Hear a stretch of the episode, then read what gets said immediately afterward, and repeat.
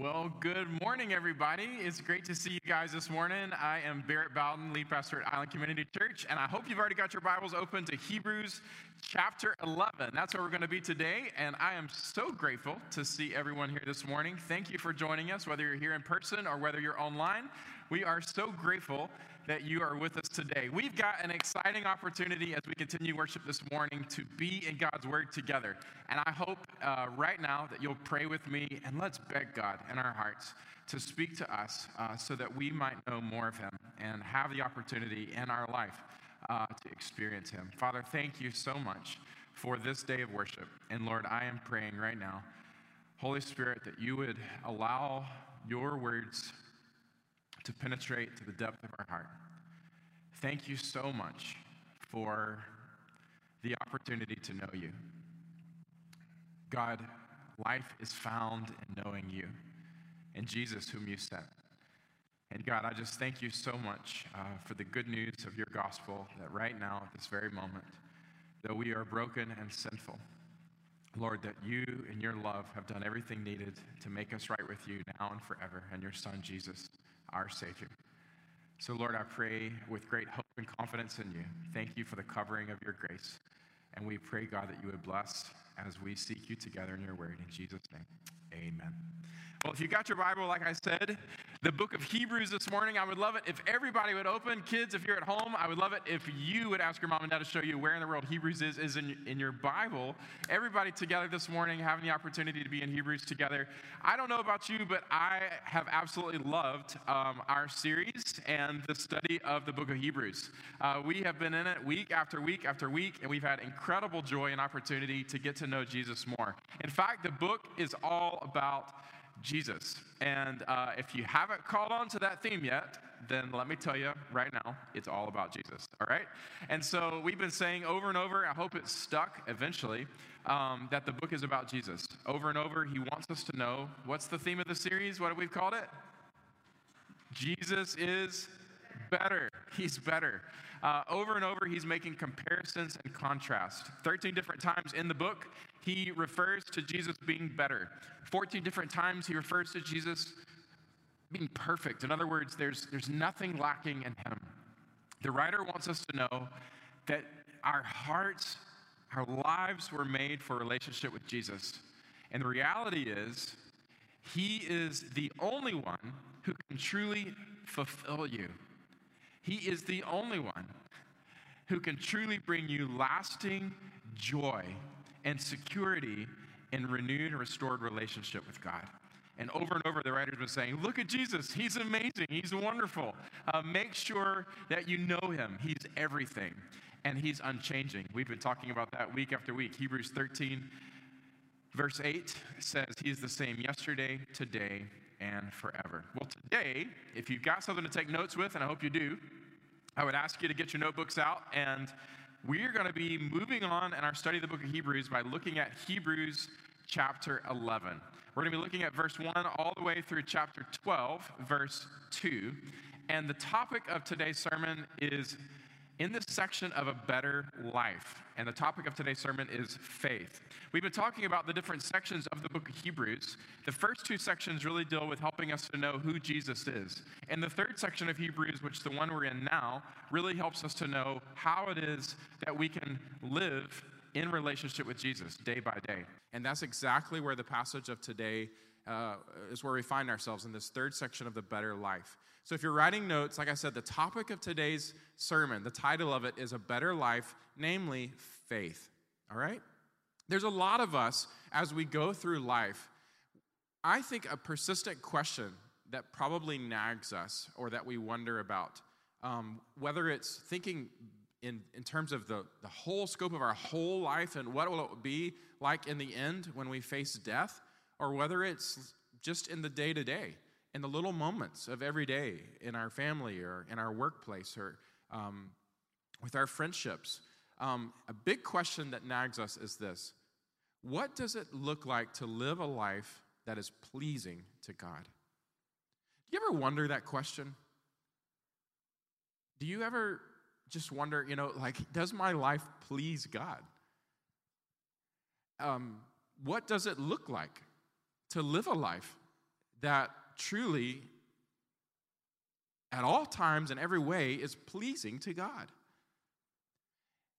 I believe that's a question that all of us wrestle with. Not just in terms of what it looks like to be okay with God in the end, but day to day, what does it look like to really live a life that, that pleases Him? To, to have Him find constant delight in us?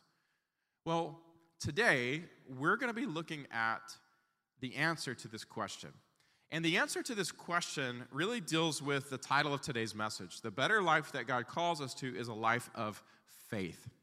So, what we're going to be looking at today is how ultimately, and I'm talking about once we are saved, right? Once we're in relationship with Jesus, as because that's the first step, right? You can't live a life pleasing to God if you have no relationship with Christ. We all need salvation.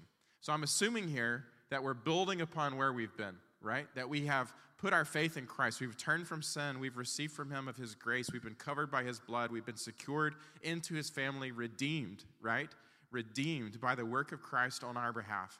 But on a day to day basis, as a Christian, for us to live a life that is truly pleasing to God every way, it looks like living a life of faith. Okay? So, what I want to do this morning is going to give you our core truth for the day. And then we're going to talk through the passage that Bruce and Sarah just read. And thank you guys so much for reading that for us today. Our core truth for the day is this. Everybody have an opportunity, I hope, to write it down. Our core truth today is this We are called to live by faith. A bold confidence and an absolute trust in God and his greater realities. Hope everybody will write this down. Kids, if you're listening at home, I hope you'll draw a picture that just helps you to remember what Pastor Barrett is talking about this morning and what God's word says. What does it look like to live by faith?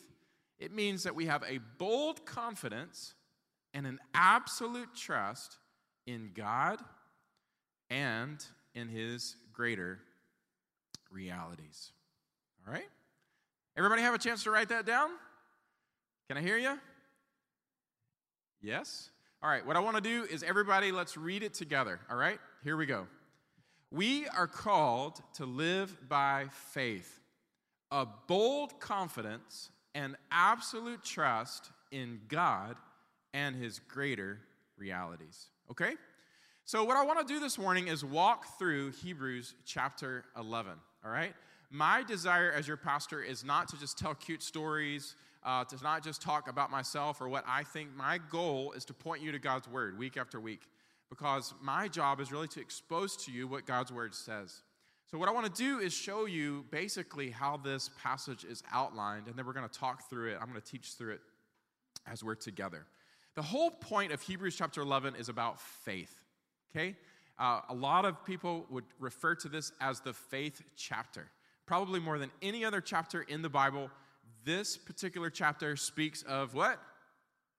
Faith. So if you get asked on the street randomly, which you're probably not, but if you ever get asked uh, by a friend in conversation, whether it's a lost friend or whether it's a believing friend, someone you're discipling, uh, where, where can I go to learn more about faith? What are you going to say?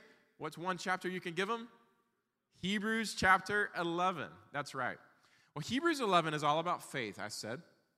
And there's really three ways that we could break it down. In the first section, really in the very first few verses, we have an explanation of faith. Then in the second section, we are given examples of faith in verses 3 through 40. That's the bulk of the passage. And then, as the as the chapter comes to a close and chapter 12 begins, now remember, the writer of Hebrews didn't write those chapter numbers in the Bible. Shocker, right? We put those in there to help us organize the book and to reference it more easily. But the writer of Hebrews uh, was writing this as a single sermon, which gives me great encouragement because we know from the New Testament that sermons in the early church were about 50 minutes to an hour long. Praise the Lord. That's how long it takes to read it through. That's about how long a sermon was, so nobody complain. Thank you very much. trying to be biblical. But the bulk of the chapter here is in, is in examples, but then it turns the corner to chapter 12. And the reason I'm grouping this in with chapter 11 is because I do believe that what we see out of all of the uh, the explanation and the examples of faith is a practical encouragement for us toward this kind of faith. Okay? And that's what we see in the first two verses of chapter 12. So we have an explanation of faith, we have examples of faith, and we have encouragement toward faith. We're going to start in this first section this morning the explanation of faith. And what I want to do together is when I go to your Bible, everybody look at your Bible and verses 1 and 2. All right? If you look at Hebrews chapter 11, verse 1, what we learn is this it says, Now, faith, y'all read this with me. Now, faith is the assurance of things hoped for, the conviction of things not seen. Let's read it one more time. Now, faith is the assurance of things hoped for, the conviction of things not seen. All right? Now, if anybody has not memorized this verse, you've got to make a note to yourself I need to memorize this verse, right? Circle this in some way. If you've never memorized this verse, I want everybody at ICC to, to really work on the opportunity to memorize this. Because in this one little verse, he gives us such a profound definition of faith. Okay? There's a, it's really a two part definition. We'll take it part by part. The first part is this. Now, faith is the what? Let's draw an arrow and underline the first part. The what? Assurance of things hoped for. So if we make a list, we go to define faith. We're going to make a little list. Faith is number one, the assurance of things hoped for.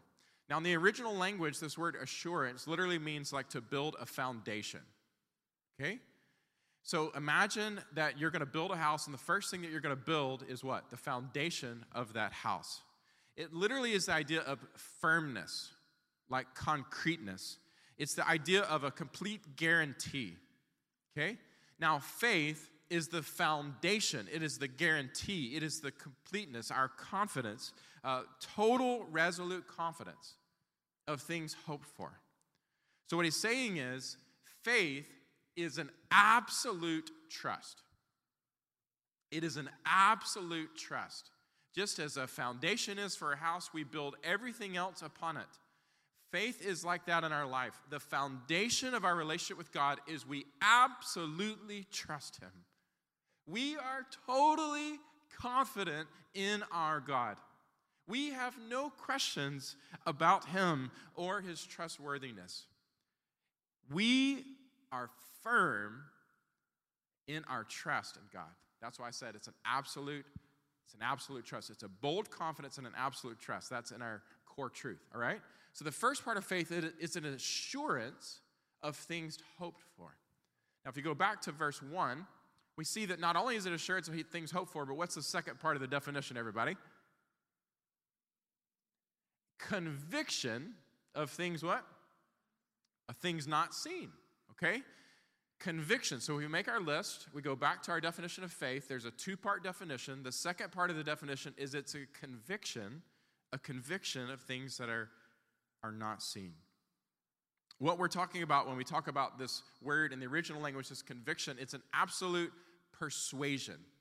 And it's not just a, a, a, a kind of complacent thing or a, just dull thing. It's, it, the word is it's an active and a live thing.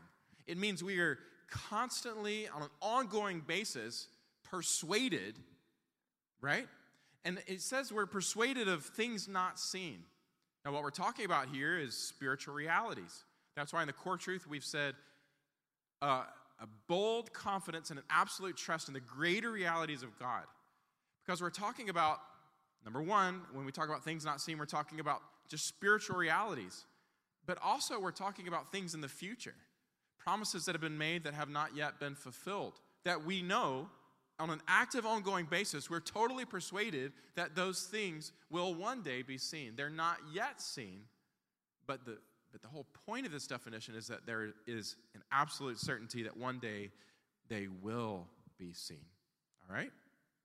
So we have faith, an assurance of things hoped for, and a conviction of things not seen.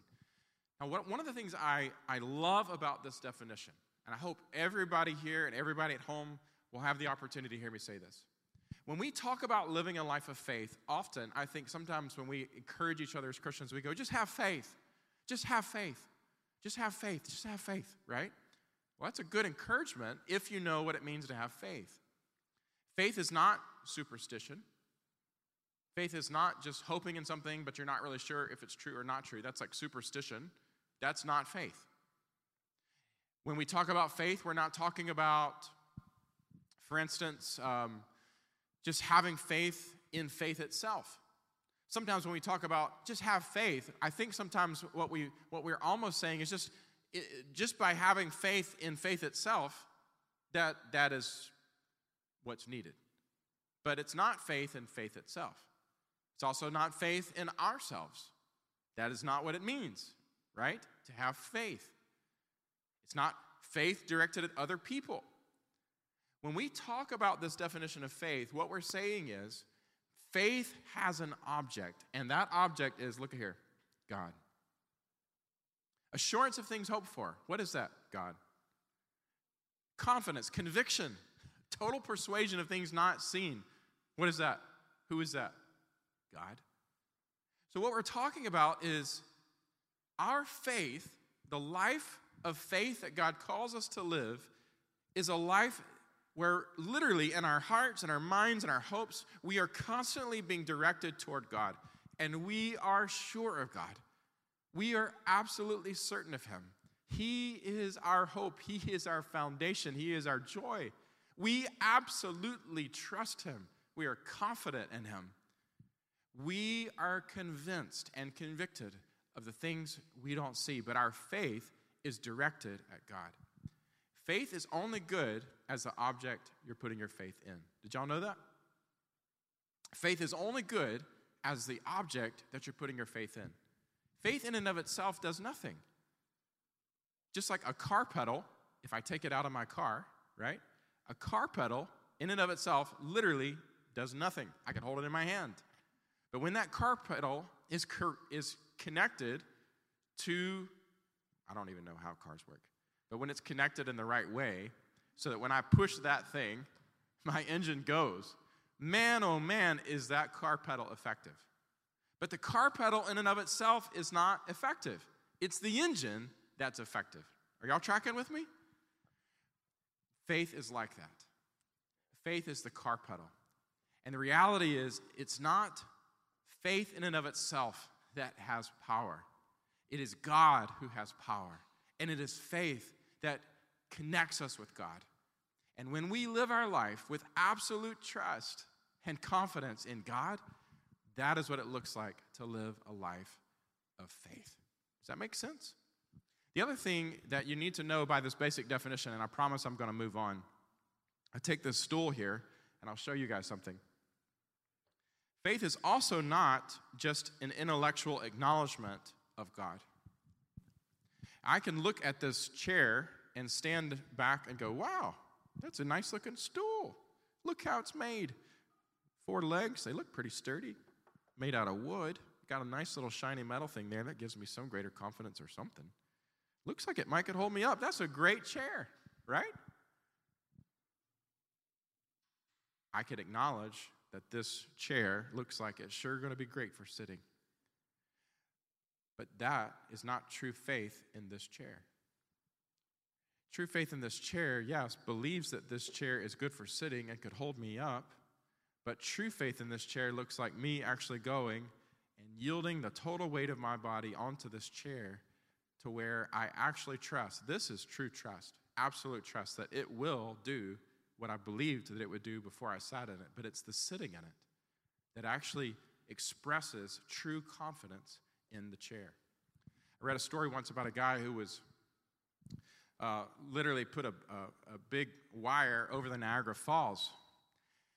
And he started shouting out to the crowds, anybody think that I can, can walk over the falls? And of course, everybody around there is going, oh my goodness, we're about to see a good show here. This is amazing. And crowds started to gather. And he says, Anybody think I can walk over the falls blindfolded? And everybody's like, Yeah, yeah, do it. You know, everybody wants to see a show. He says, Anybody think I can walk over these falls blindfolded and pushing a wheelbarrow in front of me? And the whole crowd goes, Yeah, yeah, yeah, let's do it. And among those who had raised their hands, he goes, All right, you come and get in the wheelbarrow. and suddenly every hand went down. I ain't getting in. But the reality is, there's a big difference acknowledging it from afar for someone else. Oh, yeah, you can do it. You could push a wheelbarrow across. And yet, the act of actually trusting that one with your whole life to do it. And the reality is of this definition in Hebrews 11:1. 1, the definition by its own what God is saying to us, it's saying true faith is not just believing intellectually these things from afar, but it's actually yielding your whole life to trust God. You have so much confidence in who He is and what He's promised and what He can do that you choose to get in the wheelbarrow. You choose to trust. And that's when the life of faith really begins. And it's not just a one time thing. We as Christians sometimes think that our relationship with God is just about the initial act of putting our whole trust in Christ for salvation and eternal life with God. But the reality is, what this definition teaches us is that it's an ongoing trust. It's a moment by moment, day by day, in each and every situation, we yield our whole hearts and lives with this kind of surrender because of our trust in God. Does that make sense? So, what I want to do is continue um, with the basic explanation because not only does he stop there, he goes on to verse 2 and 3. And we're going to make a little list of some other qualities of faith that the writer of Hebrews gives us. In verse 2, he goes on and he says, For by it the people of old received their commendation. All right? So the first thing on our list is faith is commended by God. Faith is commended by God. In other words, you know, there are a lot of people who live by faith and they are ostracized by the world. They're made fun of, they're, they're cast aside, they're persecuted at times. But the reality is, while people in the world might not understand what it looks like to, to live life with this kind of absolute trust in God, a firm persuasion and conviction of the things that are not seen, God sees it and he commends it. Those who have lived by faith, verse 2 says, For by it people of old received their commendation. Those who have lived in this way were commended by God. Secondly, we see in verse 3 By faith, we understand that the universe was made, that the universe was created by the Word of God, so that what was seen was not made out of the things that are visible right? What was seen is not made out of things that are visible. And if you go to verse 6, everybody go to verse 6. Skip down. Verse 6, he says, And without faith, it is impossible to please him. Without faith, it is impossible to please him. So, the second thing we're going to write down on our list of characteristics of faith is not only number one, that it's commended by God, but number two, it's pleasing to God. And this answers our question, does it not? What does it look like? To live a life that's pleasing to God? Well, verse 6 of Hebrews 11, if you really want an answer to that question, tells you so plainly. If you want to live a life as a believer in Christ that is constantly pleasing to God, here's what you're going to do you're going to live a life of faith. Day by day, moment by moment, in every decision, as you read God's word and you come across all of his promises, as we go through the unthinkable, as we face the excruciatingly painful, we continue to be people who trust in our God. It may not make sense. We may not see it. It may not make sense according to circumstance. We may not be able to see exactly what we're hoping for face to face with our own eyes, but yet we persist in absolute confidence in God. And it is this life, it is this life that truly is pleasing to God. Another place in the Bible says, whatever does not proceed from faith is sin. In other words, if you want to know what is displeasing to God, it's not trusting God. It's not believing who He is. It's not acting on what He has said. It's not hoping in what He has promised. So the reality is to live a life of faith is pleasing to God. I, I, I love the freedom that comes in this, all right? It means that as long as I am living in such a way that my heart is Godward and that my hopes are Godward, there is great freedom. God finds great joy in me as I direct my heart and hopes toward Him and I put my trust in Him. That it brings God joy. Third, we see there in verse 6. Without faith, it's impossible to please Him. And the writer goes on and he says, For whoever would draw near to God must believe that He exists and that he rewards those who seek him. Whoever would draw near to God must believe that he exists and that he rewards those who seek him. So, the third characteristic of faith that we're going to write down is not only is it commended by God, not only is faith pleasing to God, but third, God tells us that faith is rewarded by God. God responds to faith. If you look at the Gospels, I was thinking just week as I was praying for some people in my life who have been really sick lately, people who have been affected by COVID, people who have been going through different struggles. And as I intercede for you, the members of our church, I have the great joy of praying for you. It's one of my main jobs. And one of the things that God brought to my mind this week as I was praying was the story of the men who lowered their friend, the paralytic, into the very presence of Jesus. And what I love about that story, some of us remember it from the little kids. We go, oh, wow, they took off the roof and they lowered him through. That's crazy. And we get all excited about they're taking off the roof and what did their friend do? Did they repay all this stuff? But the whole, the whole point of the story is not about the roof, guys. The whole point of the story is that Jesus can do exceedingly abundantly beyond anything that we could ask or imagine, like it's affirmed in Ephesians 3. Jesus is an incredible miracle worker and healer but he works with great power when we, res- we go to him in faith. And one of the things I love about that story, it says that when Jesus saw their faith, he didn't say the man's faith, it's a plural, which means he's responding to the friend's faith who brought their man, their, the man, their friend. He's saying when, when Jesus saw their confidence in him, it was only confidence in him, assurance that if they could get, just get their friend to Jesus, that Jesus would work with power. It was that confidence that they had that Jesus responded to. And it says, when Jesus saw their faith, he began to speak and he began to work, and ultimately he healed. I love that as you look at the nature of our God, you look at the ministry, the person of Jesus, what we know is that God responds to those who seek him and believe that He will reward us when we do. Faith is a, an assurance that God works on behalf of those who trust Him. And indeed, He does. The Bible says it clearly. Go back to verse 6 for me. Whoever would draw near to God must believe that He exists. I think that most of us do, right? We, we believe He exists, but we got to do something more than just believing this chair can hold me up. I've got to trust it. I've got to believe that he will, this chair will reward me when I sit in it. and the same is true with God. I've got to yield myself to him. And when we do, he will show himself faithful. He will show himself faithful. Amen? That is what it looks like to understand the nature of faith. All right, let's go back to our definition and then we're going to move to the second section. Our definition faith, y'all say it with me. Number one is what? The assurance of things hoped for.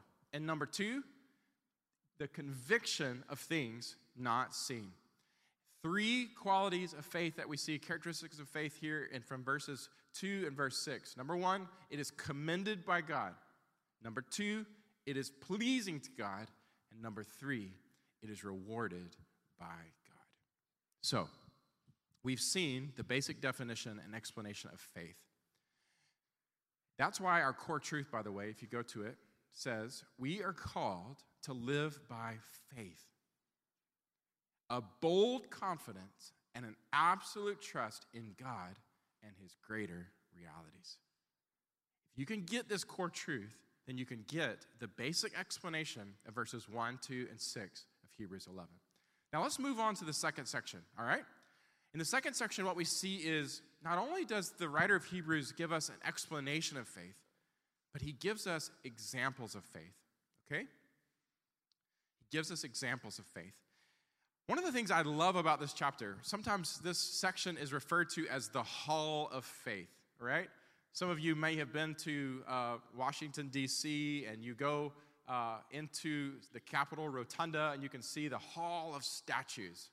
Uh, there are other places, even around town, where there's monuments to different people and they're heroes in a way. They're celebrated in certain ways, and you can learn from their life. That's the whole point of it.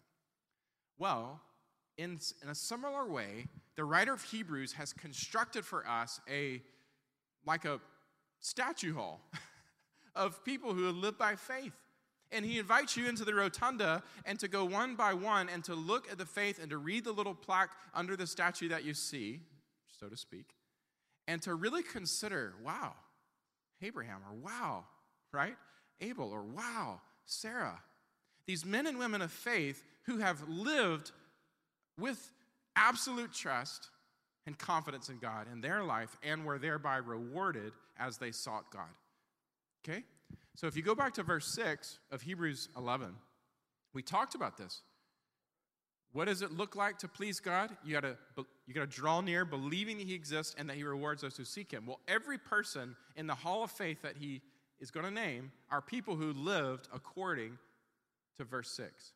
So, in case you're like, oh, this is too heady, it's too conceptual still, I want more stories. Okay, what does it look like to do this practically in your lives? What does it look like in your life? He's going to give you story after story after story to think about and to consider what does it really look like to draw near to God, believing that God exists and that He rewards those who seek Him. We're going to start here in verse 3, and I want you to notice something. Um, every single example starts with this little phrase, by faith, and then he connects it to a story. By faith, Abel. And he's going to do this over and over. So each time as we go through this, what I'm going to do is just circle the phrase by faith and then connect it to the person that's being described so that over and over and over again, you can remember that all of this is part of one masterful teaching that God is giving to us. He's encouraging us to live a life of faith, and He's showing us what this looks like practically. So let's start with verse 4, and we're going to look through this, and I'm going to try to, as I go, pull out some example, uh, some, some things we can learn from these examples. But it's going to be up to you this week in your conversations at lunch and in life group to really unpack this a little bit more and actually talk deeper about all the stories that are presented. In verse 4, we read, By faith, Abel offered to God a more acceptable sacrifice than Cain through which he was commended as righteous. God commending him by accepting his gifts. And through his faith, though he died, he still speaks. And in verse 5, we read, By faith, Enoch was taken up so that he should not see death. And he was not found because God had taken him. Now, before he was taken, he was commended as having pleased God. One of the first things that I want to learn from the examples of faith is this that we, faith finds delight in God and delight in obedience. Faith finds delight in God and delight in obedience. One of the things that I love about the story of Abel is what we learn about Abel from Genesis is that Abel, you know, what made his sacrifice different than his brothers? It was that he brought the first of it to the Lord he considered the very first portion of what he had to belong to the Lord. And he offered it by faith, we read. You know, it's easy to want to keep the first portion for ourselves and offer the leftovers to the Lord. But true faith actually says, you know what? I believe that God can take care of me in full. So I will offer the first portion to the Lord, even though I may not know how I will deal with the rest. I will also offer the first portion to the Lord because I trust Him, because I delight in Him, because I recognize that from Him, all that I have has come. So by faith, Abel shows his delight in the Lord and also his obedience to the Lord by offering what he had in the first portion. And in doing that, he pleased the Lord. And even though his life was short, because the anger of his brother sought revenge in murdering him, his life still speaks. Though he suffered greatly for his faith, his faith was still rewarded by God. Does that make sense? Enoch, and uh, that verse that we read in verse 5. Enoch was taken so that he should not see death. We see in Enoch this picture of a man who not only is exercising faith in order to get something from God. Sometimes I think when we think about faith like putting a coin in a candy machine, and that is not how faith works. Yes, we believe God, and yes, we seek God, believing He rewards those who uh, seek Him. But the reality is, we seek God not primarily for His gifts, we seek God for God. The greatest gift that we get as we seek God in faith is God Himself. The whole end goal of our faith is more opportunity to enjoy more of God. There's one thing we seek after to be in the presence of the Lord. And what we see with Enoch is an example of faith such that his delight was not just in the gifts that God gives, but in the giver who gives. And Enoch was a man who delighted in God, and he showed himself to be a man who walked in fellowship, in intimate fellowship with the Lord. So, one of the things that you need to learn is to please God on a daily basis. It's not just trusting Him for the decisions you need to make or for provisions that you need to receive. It's actually just going to God and saying, God, I believe that you're enough. I, I just enjoy you. God, I believe that in your presence there is fullness of joy, and at your right hand are pleasures forevermore. As a deer pants for the water, O God, I pant for you. My soul longs for you. Part of faith is just the simple act of saying, God, I enjoy you. And this is the picture that we have with Enoch. And Enoch was a man who didn't even die. God just took him. He so enjoyed God that God just took him. We have no record of anything but God just taking him to fulfill that enjoyment that he had in him. It's pretty cool. We go on in verse 7. And what we read, if you look at your Bibles, we read this By faith, again, what do we see? By faith, Noah, being warned by God concerning events as yet unseen, in reverent fear, constructed an ark for the saving of his household. By this, he condemned the world and he became an heir of the righteousness that comes by faith. Second thing we can add to our list of those that we learn from our examples is faith involves confident action. Faith involves confident action. You know, I've given the example about the chair, I've given the example about the wheelbarrow. Those are quite silly, but here's a story about a guy who had to put his faith into action. With Noah, what we realize, I mean, what would it what would it take you guys if God came to you here in Memphis, Tennessee, and said, "Hey, I want you to start uh, building a huge cruise ship, all right? And uh, it's going to start raining like crazy, and I just want you to build this humongous boat. I'm going to give you the dimensions and I'm going to have you put the animals in it, all this stuff. I'm making this, the story short. But the reality is, what an what a incredible um, word from God, but how unbelievable that might have seemed to him. And it certainly seemed unbelievable to those around him. Because Noah got made fun of, he and his family were absolutely ostracized by their community. They were made fun of as he began to announce the vision of what God had given him, and he he, he began to tell them of what was coming, and yet that didn't stop him from trusting God. But it wasn't just enough to, to say, oh, I believe it's coming from afar. Okay, that's cool. I'll, maybe tomorrow I'll start on that. He actually had to get to work. And what we see is with Noah, step by step, day after day, week after week, month after month, he began to act on the things that God had promised. Faith involves confident action. When you read a promise in the Bible, it's just as if God is making that same promise to Noah, He's making that same promise to us. And it's not just enough for us to go, okay, that promise is there, or maybe one day that will come to pass, intellectually agree with it, or to dismiss it in some way. But we actually have to build our life upon that promise. We actually have to go out step by step, day by day, week by week, and actually live our life as if the promise was true because it is true. Faith involves confident action. It's interesting to me, I, I think if you were to examine your own life, I think all of us would say, Oh, yeah, I live by faith. But if you were to examine your own life, I would just challenge you just go and just, for instance, just take a single gospel Matthew, Mark, Luke, or John Go through and read, circle in your Bible the simple promises of Jesus and evaluate in your own life are you acting in your life as if that promise was true?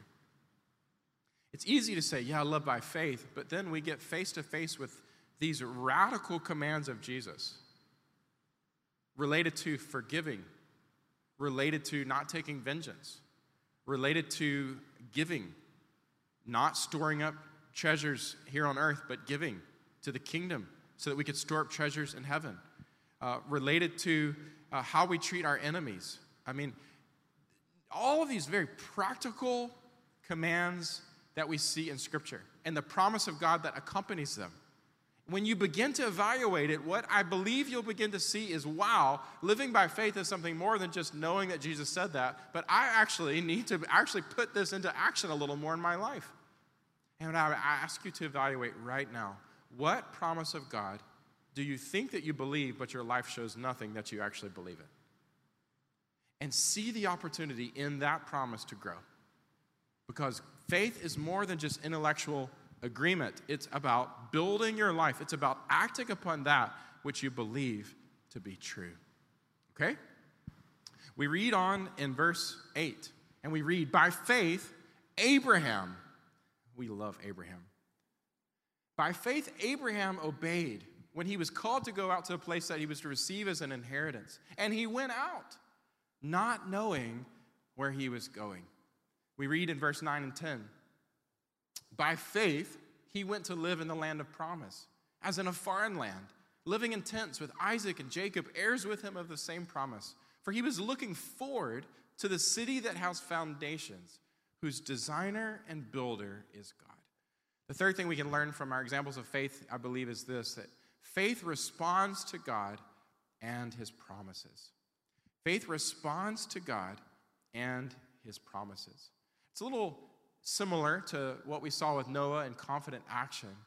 But the reality is, when we, when we find a promise of God, we always see faith, a true heart of faith, responding to Him. We know the promise that God made to Abraham. We think about it in Genesis chapter 12, verse 1 and 2. But what we realize here is that as Abraham received the promise, he had to do something about it. And it says here that he by faith, he obeyed. He responded to God when he was called to a place and he didn't know. He had no idea where he was going. But still, you have this heart that's responding to God, saying, God, I will go where you lead me. I will absolutely say yes to the call that you've put on my life, to the direction that you're pulling me. I will respond. I believe your promise. I believe your promise, and I'm going to respond. You go on in verse 11 and 12. What you see is his wife Sarah. By faith, Sarah received her herself. She received power to conceive. Even when she was past the age, since she considered him faithful who had promised. Therefore, from one man and him as good as dead, it's not a very nice thing to say, is it? About poor Abraham in his old age. He was about as good as dead. But the reality is, the point is saying, think about Sarah, think about Abram, think about how long they had to wait from the time that God first made the promise to have a son. 25 years passed until they were literally great grandmother, great grandfather sitting in their retirement home.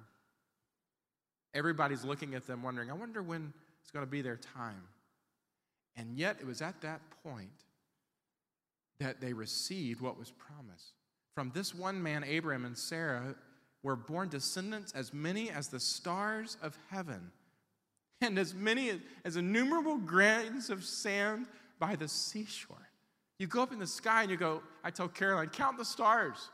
She's like, one, two, three, and then 500. I mean, it's like, how in the world can I even begin to actually keep track of how many stars are in the sky? Same thing with grains of sand. It's overwhelming. And yet, this is what faith brought to Abraham and to Sarah. So the next thing we learn about from our examples is uh, learn about faith is this faith believes that God can work in supernatural ways in the lives of ordinary people.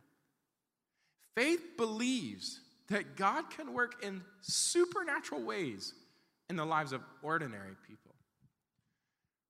I believe that we're living in an age more than ever that we have skepticism of anything that we cannot imagine could just be humanly producible or possible, especially in our culture today. And yet, God calls us to live in such a way that we're not thinking about just what I can do. For instance, uh, let's just make it practical. Here in this COVID era, when I pray for people, when you pray for people, I believe God calls us to pray not just according to what men can do to end this pandemic, but what He could do to end the pandemic. As you're praying for people who are infected, I believe that God calls us not just to pray according to what medicine can do, although I don't discount medicine, but our primary belief is in the power of God. God is all powerful.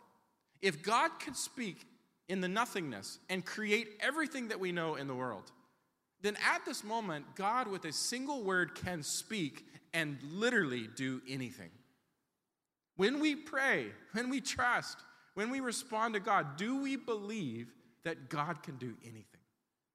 Do we actually believe that He can do what is impossible to man, God can make possible? Do we actually believe that? And do we live our life in such a way that we trust Him for that? That we ask Him for that? That we expect for Him to work in such powerful ways. I know there have been many, many times in my life. Yes, I've never been a great grandma, and I've never been a great granddad, and I've never asked at 90 years old for a baby, okay? So I don't know exactly what Sarah was facing. But can you think about in your life times where literally you've had no other way except for God? Can you think in your own story about moments in life where literally you've had no other hope except for God. It is in these moments where God brings you to the end of all possibilities of anything else, including yourself, that we learn what real faith looks like. I believe God waited until Abram and Sarah were completely in despair of themselves. They knew it would no longer be anything that they could add to the equation. It would have to be only God, God and only God. And it's in that place, when it was God and only God, that He was able to breathe into them and show them exactly who He was and what He could. I think most of us have a story at one point or another in our life where we've been so desperate and dependent, and we've seen God and only God do something we could never imagine happen except by Him. Y'all know what I'm talking about? You got that in your mind? Now, the question is how do we live like that every single day? How can those not just be the night before the big medical school exam, okay?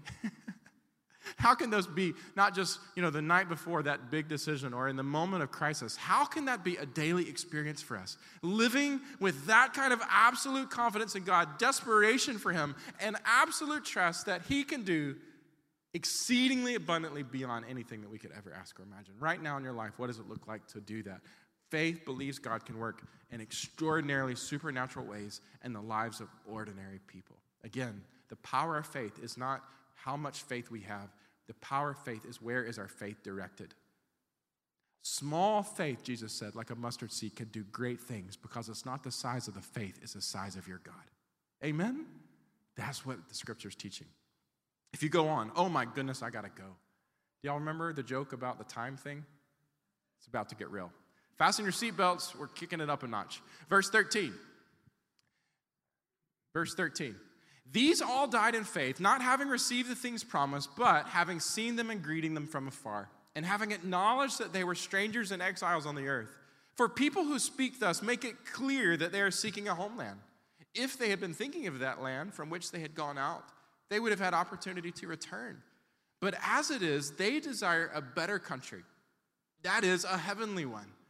Therefore, God is not ashamed to be called their God, for he has prepared for them a city. The next thing we learn from our examples of faith is this that faith anticipates future fulfillment with God, not immediate comforts. Faith anticipates a future fulfillment in the presence of God of who He is and all that He has promised. And faith is not about expecting immediate comforts. The whole point of those verses that we just read in 13 through 16 is saying all of these people, they died in faith. But if you look at verse 13 in your Bible, it says, when they died, They had not fully received the, all that had been promised. And you might go, well, their faith is so in vain. Oh, how sad. Most to be pitied. You know, they, they, they're over there hoping and all these things, they never even got it. Wait, wait, wait. Those are not sad people at all. Those are people to be celebrated because they knew what they were living for was not the here and now. It wasn't just the things that are here in this earth, they were living for a greater reality. We believe in something beyond today. We believe in something beyond even just this present moment in our earth. We believe in a greater reality of God, a greater reality of the things He's promised, and a greater reality of all that is to come in the new heavens and the new earth. And we set our eyes forward toward Him in faith. Absolutely certain that He who promised is faithful. And we see that all of these people of faith lived with their hearts and hopes toward the future fulfillment of what God has promised. They weren't living for the here and now, they were living for the greater realities of God and what is to come. Does that make sense? And we are too. Verse 17 and 18, we read By faith, Abraham, when he was tested, offered up Isaac. And he who had received the promise was in the act of offering up his only son, of whom it was said, Through Isaac shall your offspring be named. He considered that God was able even to raise him, he's talking about Isaac, from the dead, from which, figuratively speaking, he did receive him back. And by faith, Isaac, this is the son, invoked future blessings on Jacob and Esau. And by faith, Jacob, when he was dying, blessed each of the sons of Joseph, bowing in worship over the head of his staff. By faith, Joseph, at the end of his life, made mention of the exodus of the Israelites and gave directions concerning his bones. By faith, Moses, when he was born, was hidden for three months by his parents because they saw that the child was beautiful. They were not afraid of the king's edict. By faith, Moses, when he was grown up, refused to be called son of the Pharaoh's daughter, choosing rather to be mistreated with the people of God than enjoy the fleeting pleasures of sin. He considered the, appro- the reproach of Christ greater wealth than the treasures of Egypt, for he was looking to the reward. By faith, he left Egypt not being afraid of the anger of the king, for he endured seeing him who was invisible. By faith, he kept the Passover, and he sprinkled the blood so that the destroyer of the firstborn might not touch him. What we see here is again, faith anticipates future fulfillment with God, not immediate comforts. With Abraham, how was it that he was able to literally go and offer his own son up. This was the son of promise who he's waiting for, that he's just had in his very old age. How in the world would the promise ever be fulfilled if Isaac was taken? How could he do it? He trusted in God. That even if he took him, he could bring him back to life, that he could still fulfill his promise. We see that lineage of faith with his sons and their sons we get to Moses, and one of the things that's just so amazing is we see with Moses, he literally was willing to have nothing in Egypt. Think about Moses. He could have had all of the wealth and the riches that come with being a child of royalty. And yet, we see with Moses that he would have rather had God and yet nothing materially in terms of his possessions than have everything materially and miss the opportunity to know God. See, faith is looking toward something to come. Faith is willing to suffer reproach. Faith is willing to endure sacrifice. Faith is willing to stand up to rulers like he did with the Passover, to do something so crazy as to say, you know, I believe God is going to rescue you, us out of your hand, though you're the most powerful army in the world. Yet Moses still believed because he believed in God. He believed in what was to come. And He was willing in the moment to even go through yucky circumstance, still resolved to trust God because he knew that he who promised was faithful. And in the end, we see the reward that they had. If you go on in the passage and you look at verse 29, it says, By faith, the people crossed the Red Sea on dry land. But the Egyptians, when they attempted to do the same, were drowned. By faith, the walls of Jericho fell down after they had been encircled for seven days. By faith, Rahab the prostitute did not perish with those who were disobedient because she had been given friendly welcome to the spies. And what more shall I say? For time would fail me to tell you of Gideon and Barak and Samson and Jephthah and David and Samuel and the prophets, who through faith conquered kingdoms, enforced justice, obtained promises, stopped the mouths of lions, quenched the power of fire, escaped the edge of the sword, were made strong out of weakness, became mighty in war, put foreign armies to flight. Women received back their dead by resurrection. Some were tortured, refusing to accept release so that they might rise again to a better life. Others suffered mocking and flogging and even chains and imprisonment. They were stoned, they were sawn in two, they were killed with the sword. They went about in skins of sheep and goats, destitute, afflicted, mistreated, of whom the world was not worthy, wandering about in deserts and mountains and in dens and caves of the earth. Here's the reality, friends. He gets to a point where he's going, This sermon is getting long. My goodness. I could go on and on and on. Let's open the pages of the Bible. Let's look person by person by person of those who please God in their life. And what we will see is people who lived by faith. Here's something else we can learn faith works in a variety of situations. You look at all these different people's lives, men and women, all kinds of different situations. People who had it all in terms of the world, people who had nothing in terms of the world, people who were up against the greatest of odds, people who were thrown into a lion's cave, people who were threatened to be sawn into. Over and over and over, we see all of these myriad of different situations. And yet, in each and every one, we see people who choose to live by faith with absolute trust in God, bold confidence in who He is and what He has promised faith, by faith. And he says there at the end of verse chapter 11 and verse 39 and 40, and all of these, though commended through their faith, did not receive what was promised, since God had provided something better for us, that apart from us, they should not be made perfect. The last thing we read is faith is always rewarded by God. Faith is always rewarded the reality was they believed, but the fullness of what God had promised did not come until Jesus Christ. They all died in faith. But how cool is it that we today get to see the reward of their faith? We get to, we get to know the total fulfillment of all God has promised in Jesus Christ.